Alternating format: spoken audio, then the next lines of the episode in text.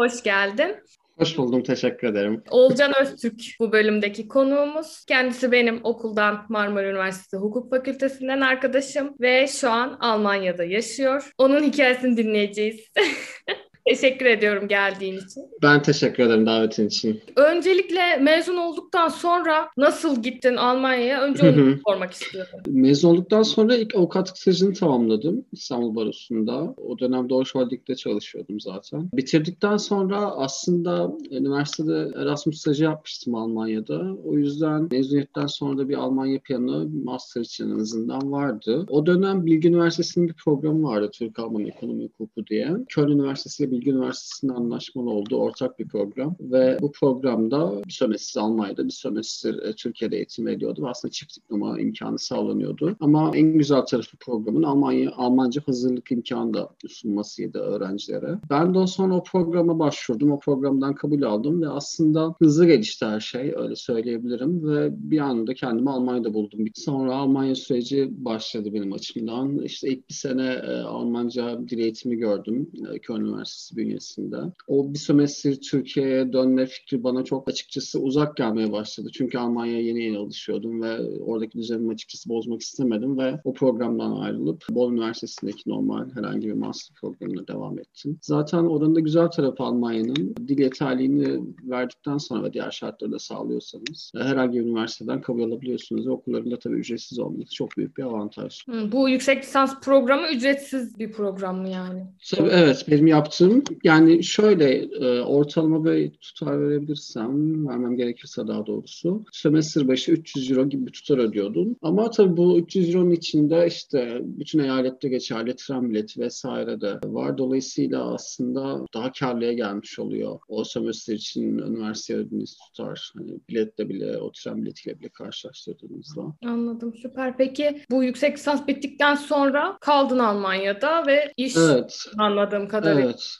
Ya öğrenciyken zaten çalışıyordum orada da. Sürekli çalışmayla geçti. Yani eğitimimi kendi finanse ettim orada bulunduğum süre boyunca. Dil eğitimi hariç. O zaman bursluydum. Birçok yerde çalıştım. En sonunda bir hukuk bürosunda çalışıyordum zaten. İki yıl boyunca orada bir Türk bir avukatın yanında çalışmıştım. Sonrasında mezun oldum ve artık hani ne yapabilirim buradan başka çünkü Türk bir avukatın yanında çalışıyordum ve farklı bir perspektif çizmem gerektiğine inanıyordum kendime. Hem e, Almancamı geliştirmek hem de hakikaten hukuk kültürüne daha iyi adapte olabilmek adına. Sonra sonra e, Türk-Alman Ticaret ve Sanayi Odası'nı, odasının bir pozisyonuna başvurdum ve oradan kabul aldım Berlin'den. E, bir sene orada çalıştım. Bu arada ondan önce Köln'deydim. Sonra Berlin'e geldim. Bir sene orada çalıştım. Şimdi 6 aydır da e, uluslararası alanda faaliyet gösteren Alman Hukuk Bürosu'nda e, compliance alanında çalışıyorum. Aynen. Bu hukuk bürosu değişik bir iş yapıyordu. Bu kara para aklama işiyle Evet.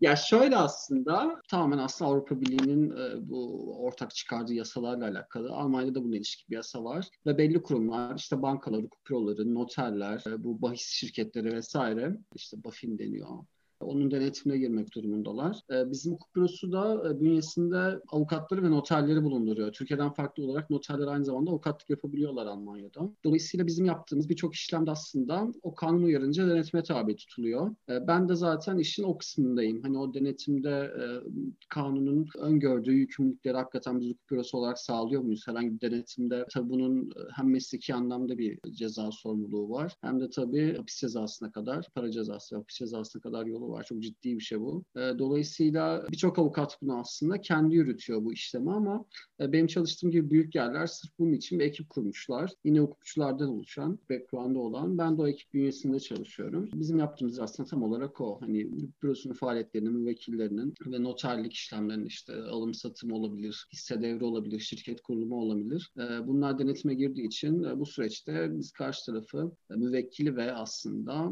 müvekkilin gelir kaynaklarını araştırıp bu işlemin, bu hukuki işlemin bizim açımızda ileride işte rekabet hukuku bakımından bir sorun yaratıp yaratmayacağını da bekliyoruz. Özet olarak öyle söyleyeyim. Bir de Almanya'da yatırım yapacak müvekkillerinizin veya birilerinin bu yatırıma kaynak olan parayı nereden bulduğuyla ilgili bir araştırma evet. sanırım yapıyorsunuz. Evet, evet. Para para aklama nedeniyle bir yatırım yapılmasının önüne geçilmesi de amaçlanıyor anladığım kadarıyla değil mi? Tabii ki doğru. Ya aslında burada şöyle bir ayrım var. İlk planda biz bu paranın açıkçası bize bankadan 500 euronun üstündeki bir avukat ücretini bile hiçbir şekilde nakit olarak kabul etmiyoruz. Banka havalesiyle kabul ediyoruz. Çünkü e, bankadan gelen bir tutar, gelen bir para otomatik olarak denetime girmiş oluyor. Çünkü nasıl avukatlık büroları e, denetime tabi ise bankalar da bu denetime tabi. Hatta çok daha sıkı bir denetime tabi. Dolayısıyla e, bankadan gelen bir para bizim için güvenli para oluyor. Onu biz denetime tabi tutmuyoruz. E, mesela bir müvekkil gelmiş. Ben de müdürden bunu e, benim şefimden dinledim. Ben yokken e, bu olay yaşanmış. Ben orada çalışmıyorken. Kendisi bahisi Bitcoin üzerinden bir bahis şirketi kurmak istiyormuş ve bu bahis sadece hani nakit para olarak değil Bitcoin üzerinden e, yürümesini planlıyormuş ve bunun otomatlarının kurulması gibi o tarz planları varmış. Ekipteki arkadaşlar vesaire araştırıyorlar. Bu çocuğun işte zamanında artık hatta Instagram üzerinden uyuşturucu sattığı vesaire tespit ediliyor ve mesela hani herhangi bir denetimde işte gerek buradaki baro gerekse işte rekabet kurumu Almanya'daki bunu bize sorabilirdi. Hani siz gerçekten müvekkilinizi araştırdınız mı? Paranın kaynağı ne diye. Bizimkiler de işte bunu araştırıyorlar ve sonra müvekkili reddediyorlar. Hani bu paranın kaynağının hakikaten çok daha güvenli olmadığını tespit ettikten sonra. Bu bayağı magazinel bir araştırma anladığım kadarıyla. Aslında birçok farklı alandan araştırmak gerekiyor. Yani bu tabii işin en son hani birinin Instagram'ını araştırmak falan. Oradaki yatırım çok ciddi bir yatırımdı. Yani seni tahmin edeceğin üzere sonuçta bir bahis şirketi kuruyorsun ve bu bahis şirketini Bitcoin üzerinden yürütmeye çalışacaksın. Yani çok ciddi bir yatırım burada söz konusu. O kişinin yatıracağı para bu işe e, o da çok ciddi bir rakamdı, tutardı tahmin ettiğim. Dolayısıyla yani Instagram'ına kadar araştırmışlar adamı. Anladım. Peki iş yerindeki ortamı sormak istiyorum aslında biraz da. Hani oradaki hı hı. insanlarla olan ilişki nasıl? İş yerinin içinde hı hı. ve dışında bir ilişki kurulabiliyor mu? Hani hı hı. ortam nasıl çalıştığın ortam? Ee, ben bundan önce mesela daha çok Türklerin yoğunlukta olduğu yerlerde çalışıyordum. Orası biraz Türkiye gibi aslında. Yani bir nebze daha insanlar sıcakkanlı. Ama e, son 6 aydır tabii biraz da pandemi etkisi tahminimce ama daha çok Almanların ya da yabancıların yoğunlukta olduğu yerlerde iş ve özel hayat çok e, keskin çizgilerle ayrılmış durumda. Yani çok yakın olduğunuz, işte masalarınızın yan yana olduğu ya da aynı ekipte olduğunuz biriyle bile e, saat 6 olduğu vakit e, sonra işte aç çıkalım gel birer bir şeyler içelim deme şansınız çok yani o yüzü bulamayabiliyorsunuz. Hatta bir arkadaşım şöyle bir şey anlatmıştı. Benim başıma gelmemişti ama iş yerinden bir arkadaşı nişan töreninden bahsediyor. Artık işte evlilik hazırlıklarından aylarca bunlardan bahsediyorlar. Birlikte kafa yoruyorlar falan. Sonra işte iş yerinden çok yakın oldu arkadaş. Onu düğününe davet etmiyor mesela. Hani çünkü hani sen benim iş arkadaşımsın, benim özel hayatım dolayısıyla hani seni niye davet edeyim hani diyor. Ve hani böyle şeyler söz konusu olabiliyor burada iş hayatında. Ağlama sebebi. ya ben olsam ben de bozulurdum. Hani düşünsene ya kadınlar için özellikle. Hani ben senin gelinliğine kafa yormuşum. Ben senin takılarına kafa yormuşum bilmem ne. sen sonra beni düğününe bile çağırmıyorsun falan. Yani nereden baksan hani nahoş bir durum. Ya bizim kültürümüze göre en azından öyle. Ben de muhtemelen bunu çok hoş karşılamazdım ama buradaki insanlar için normal yani. Hani işte özel hayatta, iş hayatı çok keskin çizgilerle birbirinden ayrılıyor. Hani mesela işte 6 aydır birlikteyiz bu ekiple. Ekipte 7 kişiyiz. Hiçbirinin mesela cep telefon numarası bile yok bende hani. O derece. Tabii tabii yok hani işte iş telefonumuz var. Bir şey olursa zaten herkes oradan birbirine yazar. Hani zaten özel hayatımızda zaten görüşmeyeceğiz. Hani niye özel numaralarımızı paylaşalım ki gibi bir algı var yani. Mutat. Öyle. Ya aynen. Ya burada zaten o yüzden öyle iş arkadaşı işte çok yakın arkadaş ya da işte ne bileyim Türkiye'den gelenlerden de duyuyorum bazen. Ya işte çok umutlandım nasılsa hani kalabalık bir ortamda çevresi yaparım diyor ama sonrası biraz ne yazık ki. Hayal kırıklığı. Ee, bek- evet beklediği bir gelişmeyebiliyor insanın ne yazık ki. E peki oradaki çevre nasıl sağlanıyor? Hani bizim burada çoğunlukla genelde hep iş ortamındandır bir şekilde. Hmm, hani. Evet. Ama orada bir sosyalleşme durumu nasıl oluyor peki? Ya burada sosyalleşme durumu genel olarak aslında şeye çok bağlı. Hani nasıl bir sosyalleşme insanın istediği ya da planladığıyla alakalı. Mesela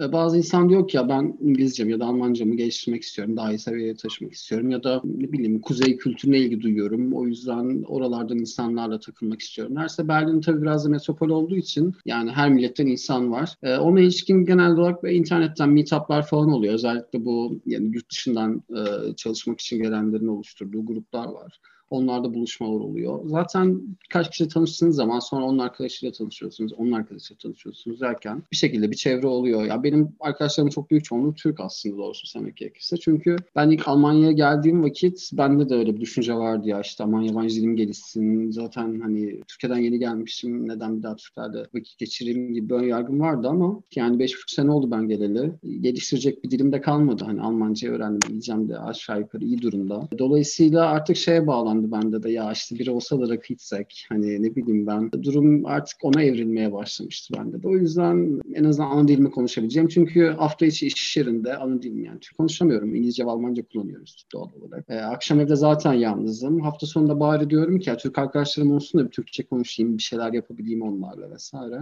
O yüzden benim çok büyük çoğunluğu arkadaşlarım Türk. Yani yabancılar da var ama tabii çoğunluk olarak Türk diyebilirim. Anladım. Ee, nasıl bir yerde yaşıyorsun? Yani bir evde yaşıyorsun anladığım kadarıyla hani. Doğal olarak.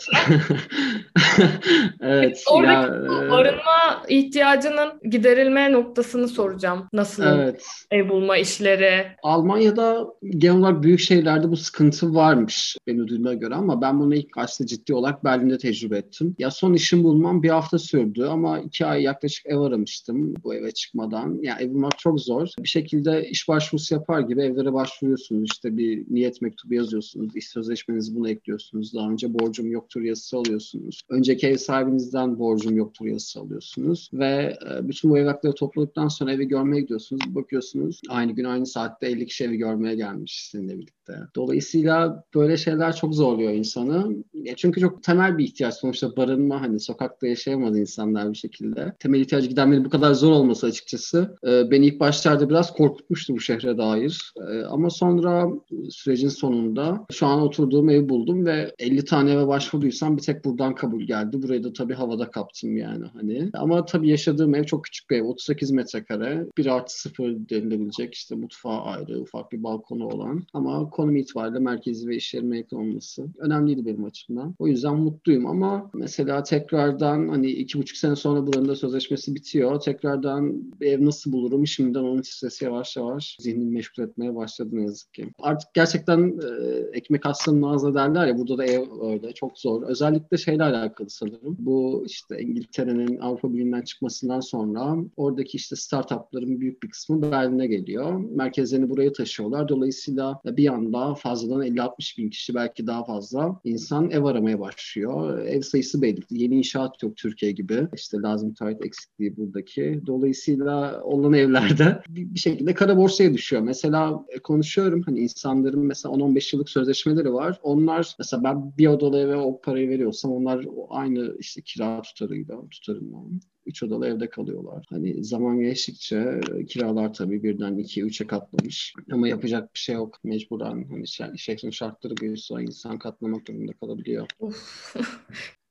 E, pekala bir de tekrar iş meselelerine yani iş meselesi derken hukuki meselelere döneceğim. Çünkü oradaki hukuk sistemini birazcık merak ediyorum. Buradaki çalışma sistemiyle benzer mi? Hani yürütülmesi bakımından e, soruyorum. Adliye işi, duruşma, dilekçe bilmem ne onlar nasıl oluyor? Yani bir avukat için aslında Almanya'da avukatlık yapmak e, Türkiye'ye kıyasla çok daha konforlu. Çünkü duruşma harici e, çok istisnai durumlar dışında adliye gitmeniz gerekmiyor. İşte faksla, postayla dava açabiliyorsunuz. En önemli etken burada aslında avukatların işini kolaylaştıran hukuk sigortası kurumu. Bizdeki aslında bildiğimiz sağlık sigortası ya da deprem sigortası gibi hani bir zarar oluştuğunda devreye giren e, bir sigorta çeşidi ve e, buradaki insanların çok büyük çoğunluğu bu sigortaya sahip benim gördüğüm kadarıyla. Çünkü yargılama giderleri burada da Türkiye gibi aslında masraflı. Gerek avukat tutarı, gerek mahkeme tutarı vesaire. Bu da şu şekilde işliyor hukuk sigortası sistemi. Sizin e, dava açmanız gereken bir hak ihlali gibi bir durumla karşı karşıya kalıyorsunuz ve bir avukata gidiyorsunuz. Diyorsunuz ki ya bakın benim böyle böyle bir durum başıma geldi. Dava açmak istiyorum. Hukuk sigortam da var. Bu süreci birlikte nasıl yürütebiliriz? Sonra avukat sigortasına bir yazı yazıyor ve diyor ki bakın bana böyle böyle bir vekil geldi. Siz de sigortalı. Ben davayı bir şekilde yürütmek istiyorum. Onay veriyor musunuz? Ki çok büyük çoğunlukta hani böyle çok tartışmalı bir durum yoksa onay geliyor zaten sigortadan. Ondan sonra avukatla müvekkil yani vekalet ücreti gibi yani para konusunda diyeyim. Hiçbir şekilde karşı karşıya gelmiyor. Tamamen mahkeme masraflarını sigorta karşılıyor, avukat masraflarını sigorta karşılıyor. Sadece davanın kaybedilmesi durumunda karşı tarafın avukatlık masrafını sigorta karşılamıyor. Hukuk davalarında en azından. Sistemi çok kolaylaştıran bir şey ama diğer yandan da baktığımız zaman buna rağmen yine Türkiye'de kadar bir dava yoğunluğu da yok. Yani insanlar Türkiye'de bunu cebinden karşılıyor dava masraflarını, avukat masraflarını. Ona rağmen inanılmaz bir yoğunluk var. Burada öyle bir durum olmasına rağmen dava yoğunluğu yok. Adliyelerde öyle bir yoğunluk yok. Bunu da neye bağlamam gerekiyor açıkçası bilmiyorum. Yani burada adalet çok hızlı ilerliyor. O yüzden mi acaba hani bu kadar yoğunluk yok? Hiç o şekilde değil. Bazen hakikaten bir duruşma için 6 ay bir sene beklemeniz de gerekebiliyor burada da. Ama bir şekilde bir avukat için en azından buradaki hukuk avukatlık mesleği çok daha konforlu diyebilirim. Bu faksla dava açma işi nasıl oluyor? Fax'ı şey için kullanıyorlar aslında. Bu faxta hani bir gönderildi gibi bir kayıt çıkıyor ya. Evet. Fax şeyin cihazından. O aslında bir onlar için bir hani iadeli taahhütlü mektup göndermiş şeklinde bir ispat e, vasıtası oluyor avukat için. Faksla önceden gönderiliyor dilekçe. Zaten her mahkemenin bir faks numarası var. Bir de adresi var. Sonra da o dilekçeyi e, zarfa koyup mahkemeye postalıyor. Sonra mahkeme bu dilekçe işleme alıyor ve buna ilişkin bir masraf çıkartıyor. Sonra o makbuzu size gönderiyor. Siz de sigortaya gönderiyorsunuz. Sigorta o parayı ödüyor ve bir şekilde işte dilekçeler karşı tarafa da tebliğ ediliyor vesaire derken dava açılmış oluyor sonra zaten. dilekçe aşaması sonra da duruşma tarihi bekliyorsunuz. Bu aşama aşamaya kadar bile e, demek istediğim e, avukatın adliye yolu düşmüyor ve bizdeki gibi e-devlet ya da işte UYAP gibi bir sistemde olmasına rağmen. Elektronik bir sistem yokken her şeyin bu kadar tıkır tıkır işlemesi ve bizim burada elimizin altındaki UYAP'la bütün gün hiçbir şey doğru evet. skandalı. ya ama mesela bir yandan da şöyle çok doğru söylüyorsun ama şimdi bakış açımızı değiştirirsek bazen de birçok alanda bürokrasi ilkellik kesinlikle o. Yani e, mesela şu an insanlara bir şekilde aşı yapılıyor. Aşı davetiyesi gönderiliyor ve bu davetiyeler mektup gönderiliyor insanlara. Şimdi zaten biliyorsun ilk 80-85 yaş üstündekiler falan aşılanmaya başlandı. Bu insanlar işte ayda yılda bir aşağı inecekler de merdivenlerinden. Bunu başarabilecekler. Sonra postdoktörünü açacaklar, mektubu okuyacaklar. Sonra ona bir cevap yazacaklar ya da arayacaklar, randevu yapacaklar. Aşı olmaya gidecekler falan. E, Türkiye'de benim bildiğim kadarıyla, gördüğüm kadarıyla işte ya SMS geliyor ya devletten görüyorsun randevu zamanın gelmiş vesaire. Gidiyorsun aşı oluyorsun. Ya o konularda tamam doğru işte burada posta çok önemli, adres bildirimi çok önemli. Ama diğer yandan da bu bürokrasi hayatı çok yavaşlatabiliyor ne yazık ki. Hmm, yani avantajı ol işler tıkırında yürüdüğü kadar dezavantajlı da bir sürü şeyi var anladım. Evet yani tıkırında yürümesi aslında e, uzun vadede çok güzel bir şey, olumlu bir şey ama diğer yandan da tıkırında yürümesi aynı zamanda yavaş yürümesi anlamında gelebiliyor Almanya'da. Yani doğru. Peki oradaki korona durumu nasıl? Yani hayatı etkileme durumu, kısıtlama işleri nasıl? Ya burada da vakit sayıları Türkiye kadar olmasa da açıkçası artışta, yükselişte özellikle bu şu an üçüncü dalgayı yaşıyoruz bizlere. Yani mutasyonlu virüsten dolayı. Ya kısıtlamalar Türkiye'deki kadar açıkçası sert kısıtlamalar değil. Ee, burada mesela ya belli eyaletler dışında sokağa çıkma yasağı uygulanmadı pandeminin başından beri. Sadece işte spor salonları kapandı, yüzme havuzları kapandı, işte restoranlar, barlar kapandı. Daha doğrusu paket servise geçtiler barlar tamamen kapalı. Bu parakende dükkanları, işte giyim mağazaları vesaire kapandı. Ama Türkiye'deki kadar işte hafta sonu sokağa çıkma yasağı ya da işte akşam şu saatten sonra sokağa çıkma yasağı gibi durum söz konusu değil. Hatta Berlin'e yeni şöyle bir kural geldi. E, bu Paskalya dönemi için ve sonrasında devam etmek üzere. İşte akşam 9'dan sonra en fazla iki kişi bir arada olabilir gibi bir düzenleme geldi. Onda bile hani sokağa çıkmak yasak değil ama iki farklı haneden iki kişi bir araya gelebiliyorsunuz. Hani o bile aslında tam bir lockdown sayılmaz. Ona rağmen pandeminin başından beri aşılama hariç Almanya'nın süreci iyi yönettiğini söyleyebilirim. Ekonomik olarak da öyle. Sosyal hayatı müdahale olarak da öyle. Dışarıda maske zorunluluğu var mı orada? E, belli caddeler, çok yoğun caddeler dışında kağıt üstüne e, maske zorunluluğu yok. O caddelerde de açıkçası yani ben mesela gittiğimde takıyorum, dikkat ediyorum. Hani çünkü hakikaten kalabalık olan caddeler ama maske takmayan da çok birçok insan görebiliyorsun sokakta. Ama onun dışında sokakta yürürken herhangi bir sokakta ya da parkta, bahçede ne bileyim bir yerde kapalı alanlar dışında maske takma zorunluluğu yok. İşte top taşımada var her yerdeki gibi. Markete giderken vesaire ama Türkiye'deki gibi işte sokağa adımını attığın anda maske takmak durumundasın gibi bir zorunluluk burada yok. Yani konforlu tabii ama bilmiyorum vaka bak vaka sayısı bakımından bir artışa neden oluyor mu? Ya burada biraz şeyle de alakalı olabilir. Devlet vatandaşlarının özgürlüğüne müdahale etme konusunda çok katı. Yani bu sanırım bu İkinci Dünya Savaşı'ndan kalma bir devlet geleneği. Aa. Ya o zaman böyle çok özgürlüklere müdahale edilmiş vesaire. Mesela işte dediler ki zamanla pandemi çıktığı zaman işte 70 yaşın üstündekilere sokağa çıkma yasağı gelsin. İşte bu tartışıldı edildi ya biz insanların işte özgürlüğünü kısıtlayamayız. Bizim böyle bir hakkımız yok vesaire falan. Sonra mesela böyle bir kural getirilmedi. Getirilmemesine karar verildi sonradan. Ben biraz onunla alakalı olduğunu düşünüyorum. Hala mesela işte geçtiğimiz hafta Stuttgart'ta 10 bin kişi ben koronaya inanmıyorum tarzı aşı olmayacağım tarzı bir gösteri yaptı. 10 bin kişi sokaklarda yürüdü. Devlet de buna müdahale etmedi. Bu da yani biraz aslında kar zarar hani toplum sağlığını, insanların kişisel özgürlüklerimi bu anlamda bir karar vermesi gerekiyor devletin. Benim anladığım kadarıyla da kişisel özgürlüklerin kısıtlanmasına karar verdi ve bu eyleme de o şekilde izin verdi benim tahminim. Arkadaşlar abartmasak mı? ya sen abartmasak mı? Ben burada kafaları yiyorum Pelin Su. Yani görüyorum böyle 10 bin kişi ya. Ben burada böyle elimde böyle dezenfektan geziyorum. Sürekli maske. Korkuyoruz başımıza bir şey gelecek diye. Tek başımayım yani burada. Hani bir şey gelse hastanede olsa kaldık yani. Ama insanlar yok ben işte koronaya inanmıyorum da yok Bill Gates bize çip takacakmış da ya sana mı kaldı Bill Gates? Ya gerçekten ya, ya. ya hakikaten yani onları yapan insan bu eylemlere giden insanlar da genel olarak hani siyasi kimliği olan insanlar. Bu daha çok işte bu AFD diye bir parti var Almanya'da. Nazilerin devamı partisi işte aşırı sağcı. İşte o tayfa yani Bill Gates sana kaldı yani hani. Bill Gates'in de başka derdi yok. Ya hiç sorma yani şimdi burada Bize sen orada takacağım.